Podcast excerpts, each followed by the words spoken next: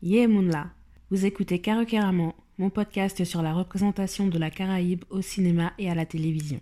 Je m'appelle Patra et je vous présente le hors-série numéro 3, dédié aux enjeux de représentation de l'esclavage dans la fiction audiovisuelle française. C'est un hors-série en six parties, voici l'épisode 3.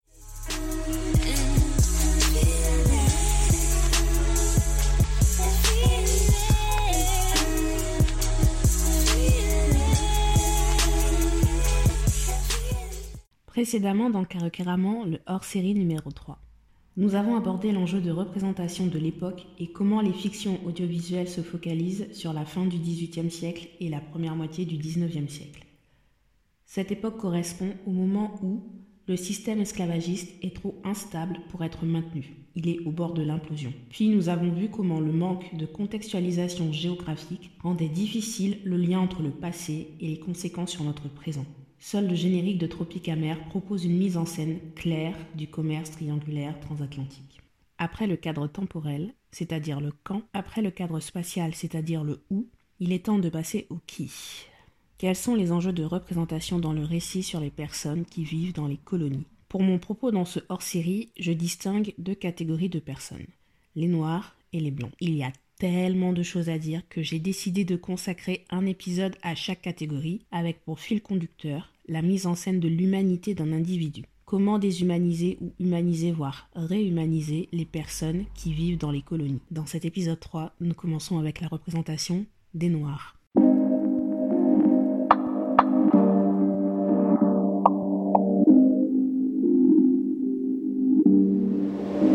Ce 10 mai 2020, veille du début de déconfinement, était le jour de commémoration nationale de l'abolition de l'esclavage, grâce à la loi Taubira de 2001, dans laquelle la France reconnaît la traite négrière transatlantique et l'esclavage comme crime contre l'humanité. Les chaînes de France Télévisions ont célébré chacune à leur manière. France O, a rediffusé Bois d'ébène de Moussa Touré, qui avait été diffusé pour la première fois en 2016. Les chaînes d'outre-mer ont diffusé pour la première fois le film Battle Dream Chronicle d'Alain Bidard. Ce film était d'ailleurs l'objet de mon tout premier épisode de podcast, toujours disponible d'ailleurs, vous pouvez aller l'écouter. À mes yeux, cette situation euh, de programmes différents sur la chaîne publique est l'exemple même de l'affrontement des deux stratégies narratives sur les Noirs d'outre-mer et d'Afrique comme personnages principaux de fiction. D'un côté, Bois d'ébène, il y a une noire, entre guillemets passive, dans la lutte pour sa liberté. Il y a une recherche de destruction d'une identité africaine. De l'autre côté, avec Battle Dream Chronicle, il y a une noire active dans la lutte pour sa liberté. Il y a l'aboutissement du processus de création d'une identité afro-caribéenne, c'est-à-dire descendant d'Africains nés dans la Caraïbe. Au passage, je parle de la définition du terme afro-caribéen dans mon épisode 8 avec le film See You Yesterday de Stephen Bristol. Pour humaniser ou déshumaniser un individu noir, les fictions audiovisuelles peuvent avoir recours à deux façons de définir ces personnages. Tout d'abord par leur identité culturelle et deuxièmement par leur socialisation. Et quand je dis socialisation, je ne parle pas de convivialité, je parle vraiment en termes de position dans la société esclavagiste. Comme je l'ai évoqué dans l'épisode précédent, il y a peu de fictions audiovisuelles qui proposent une mise en scène élaborée en Afrique comme point d'origine. Personnellement, en film, je n'ai aucun souvenir de ce choix de représentation, à part peut-être dans Amistad et encore. Là où ce lien avec l'identité culturelle africaine est fait, c'est surtout dans des feuilletons de télévision avec la question du prénom. Évidemment, il y a le feuilleton états-unien Roots diffusé en 1977, avec cette fameuse scène où Kunta Kinte finit sous les coups de fouet par se désigner lui-même par le prénom Toby que lui a attribué son maître. Néanmoins, il donnera un prénom mandingue à sa fille et elle lui redonnera son nom de Kunta Kinte après sa mort. Dans le feuilleton britannique The Book of Negroes, Aminata Diallo est la narratrice de sa propre vie. Même si son maître l'appelle Mina, elle n'oublie jamais qu'elle est Aminata Diallo. D'ailleurs, cette phrase est présente dès la bande-annonce. Avec ces deux exemples, on voit comment le nom contribue à la mise en scène de la construction de l'identité de l'individu. En revanche, la question du prénom est évacuée en une scène dans Bois d'ébène et en plus elle est ambiguë en termes de représentation.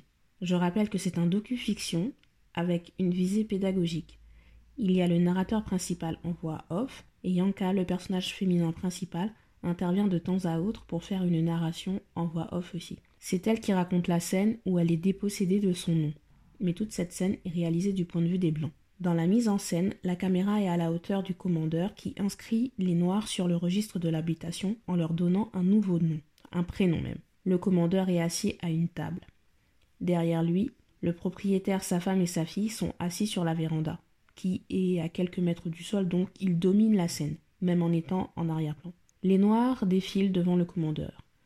Sauf que la caméra reste à hauteur du commandeur, c'est-à-dire au niveau de la hanche du personnage noir.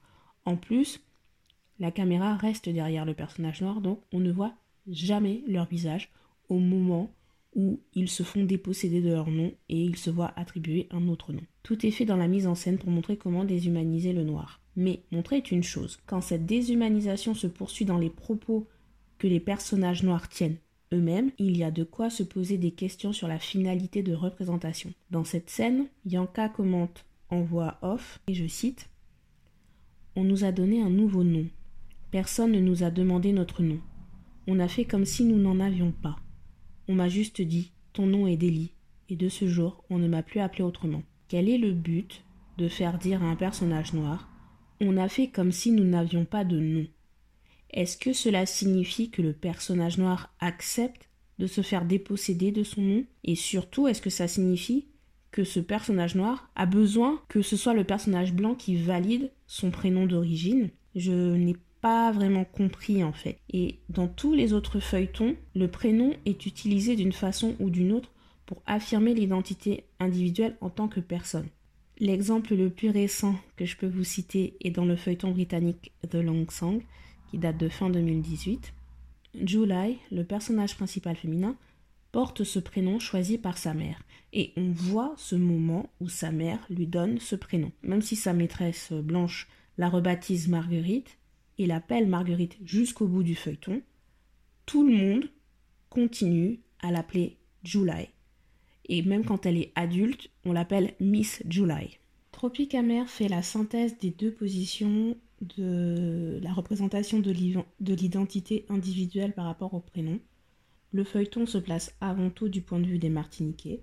Les personnages noirs martiniquais montrent le processus en cours de la création de l'identité afro-caribéenne. La majorité des personnages noirs sont nés dans la Caraïbe.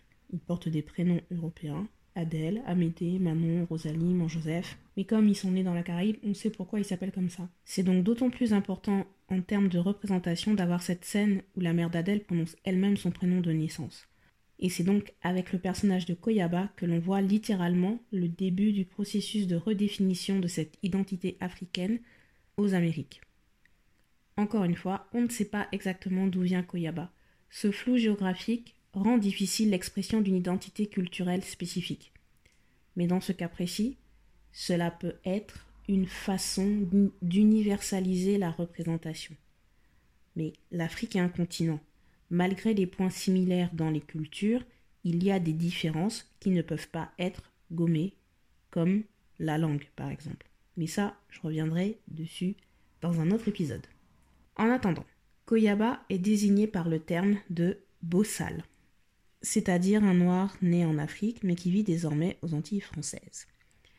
Ces noirs euh, qui sont nés en Afrique seraient plus rebelles parce qu'ils sont nés libres, alors que ceux qu'on appelle les nègres créoles, c'est-à-dire les noirs qui sont nés en servitude aux Antilles, seraient plus dociles parce que c'est la vie qu'ils ont toujours connue. L'historien Gérard Barthélemy a écrit sur le sujet en, en étudiant le processus de créolisation à Saint-Domingue, qui, était, euh, qui est l'ancien nom d'Haïti.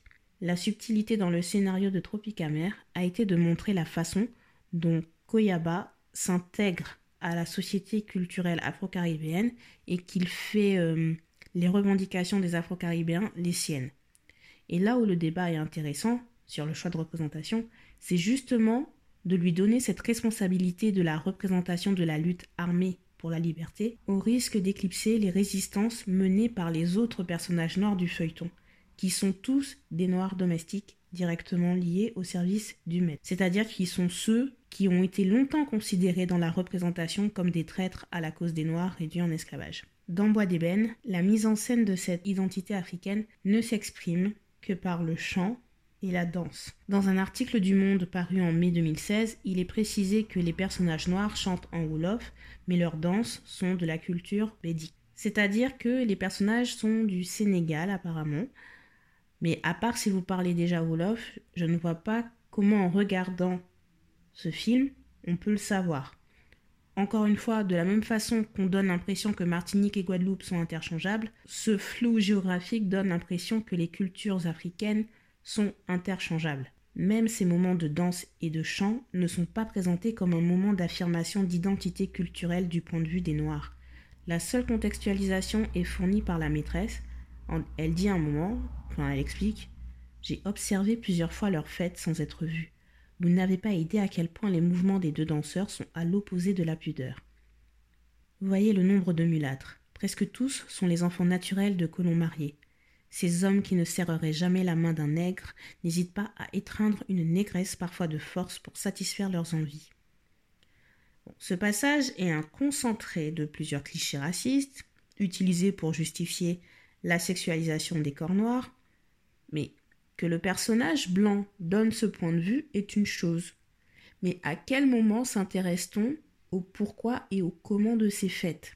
Ces danses et ces chants pratiqués dans les Antilles françaises sont un des outils de créolisation dont parle Gérard Barthélemy, c'est-à-dire ces éléments, ces rites, pour créer un lien entre les Noirs qui ne parlent pas la même langue, qui ne viennent pas du même pays d'Afrique, et pour les rattacher à un environnement À ce sujet, je vous renvoie aussi à mon cycle d'épisodes, euh, donc c'est épisode 9, avec le film Aftermath, sur la représentation du carnaval dans l'expression de l'identité euh, caribéenne.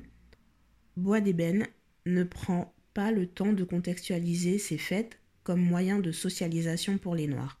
Ce docu-fiction présente à plusieurs reprises ces chants et ces danses comme un spectacle pour le regard blanc, alors que ce sont dans ces moments que les Noirs peuvent justement se retrouver et retrouver leur humanité. Les feuilletons anglophones proposent généralement une scène de fête pour montrer cette socialisation entre les différentes catégories de personnages noirs. Elles sont l'occasion de montrer les interactions autonomes dans ce microcosme de, l'habitation ou de, de, la plantation. Il y a les noirs qui sont domestiques et qui sont attachés au service du maître et de sa famille. Il y a les noirs artisans qui ont des compétences manuelles pour gérer des machines par exemple. Il y a les noirs des champs, ceux qui récoltent à main nue. L'historien Frédéric Régent en parle dans son essai La France et ses esclaves de la colonisation aux abolitions de 1620 à 1848. Il y a une hiérarchie entre ces noirs, et c'est une hiérarchie qui est similaire au fonctionnement des plantations aux États-Unis. Et je crois que la série qui montre, euh, qui montre à la fois cette hiérarchie entre noirs, mais aussi cherche à la déconstruire, c'est la série Underground, où un groupe de noirs de ces différentes classes s'évade de la plantation, où ils étaient réduits en esclavage. Dans Tropique amer, et c'est certainement l'une des critiques qu'on peut faire, en tout cas je la fais, permettez-moi, il y a une absence de mise en scène de cette socialisation. À part le rituel funéraire pour la mère d'Adèle, le scénario ne montre pas les rapports entre les différentes catégories de noirs de l'habitation. Par contre, le feuilleton met en scène le rapport avec les descendants des Caraïbes, avec le personnage de Jacquet qui est le commandeur de l'habitation. C'est à souligner parce que sa présence est un rappel constant que les colons ont exterminé une grande partie des Amérindiens, même si ce n'est pas le focus de Tropique Amer. C'est un parti pris. Après, on peut décider de faire les différentes catégories de noirs se lier comme dans Underground pour atteindre le même but, parce qu'au final tout le monde rêve d'être libre, ou on peut montrer un lien fait de solidarité et d'affrontement en fonction des situations, comme dans le feuilleton The Long Song. En tout cas, cette représentation de la socialisation est une façon d'humaniser les individus noirs. C'est une façon de leur donner une autonomie d'action en dehors du rapport au maître, de les montrer capables de s'exprimer sur eux-mêmes en tant qu'individus et non en tant qu'esclaves. Ceci dit, même si Bois d'ébène ne met pas en scène cette hiérarchie entre noirs, le film l'exprime dans les propos de la, encore une fois, de la maîtresse, dans l'une de ses dernières répliques, elle dit Il s'est établi dans cette colonie une épouvantable hiérarchie qui dicte tous les rapports entre les hommes. Ceux qui ont de l'argent méprisent les colons qui n'en ont pas. Les blancs méprisent les noirs et les mulâtres. Les mulâtres jalousent les blancs et méprisent les nègres. Il n'y a guère que ce monsieur Bicette à qui l'on fait un mauvais procès, qui, quoique mulâtre, a défendu les nègres. Les nègres eux-mêmes n'échappent pas à ce sentiment. Les nègres domestiques méprisent les nègres à talent, qui eux-mêmes méprisent les nègres des champs. Tout n'est plus dans la colonie que haine et mépris.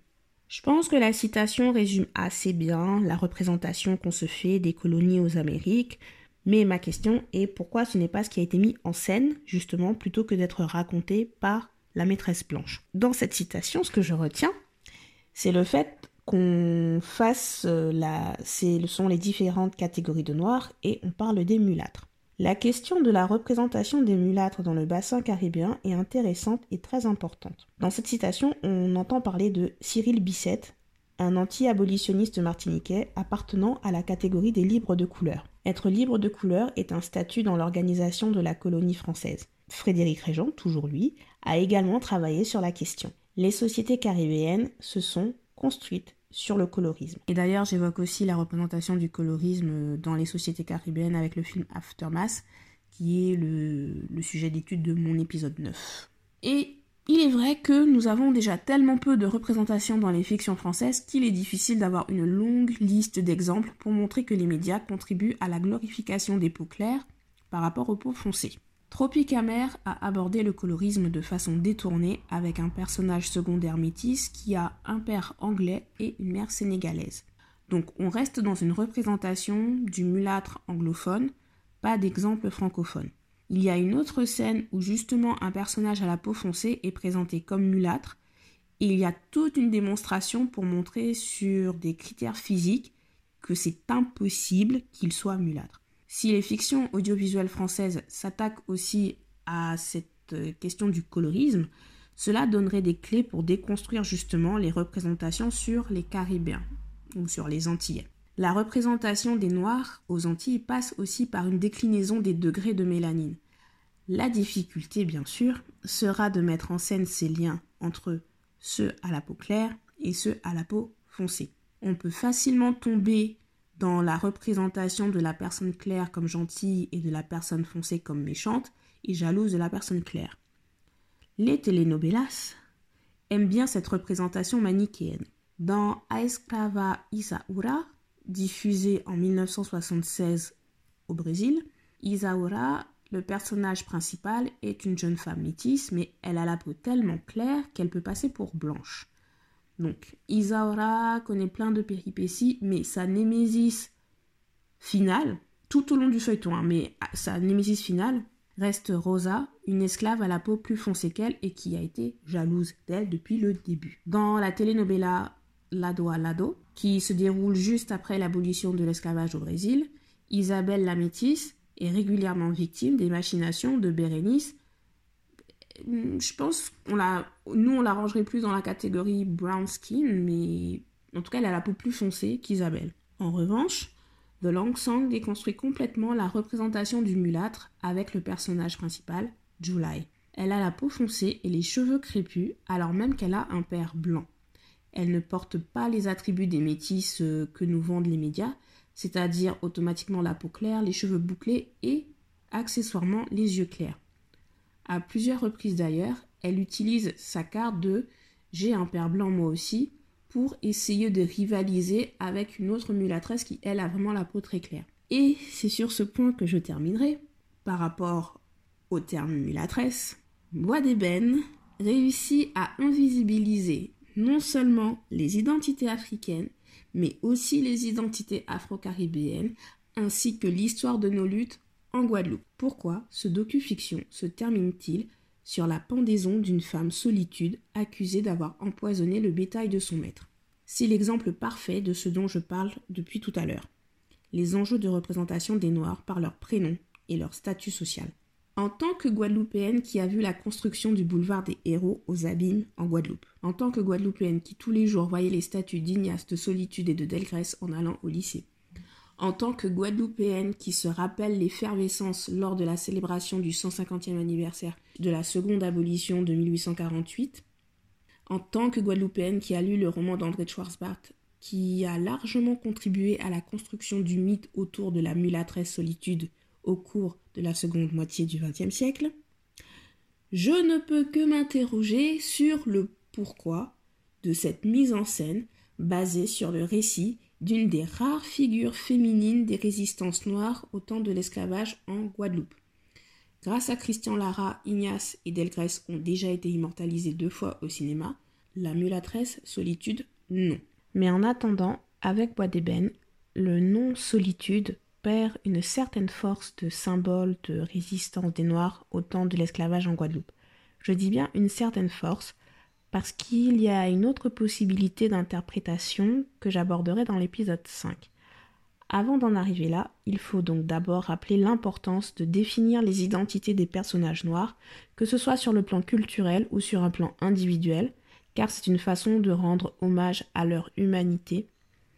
Il faut aussi rappeler l'importance de mettre en scène les mécanismes de différenciation mis en place par les sociétés esclavagistes pour classer et créer une division entre les Noirs. Qui a mis en place ces mécanismes de différenciation? C'est de ça que nous parlerons dans le prochain épisode. Merci d'avoir écouté la troisième partie de ce hors-série numéro 3.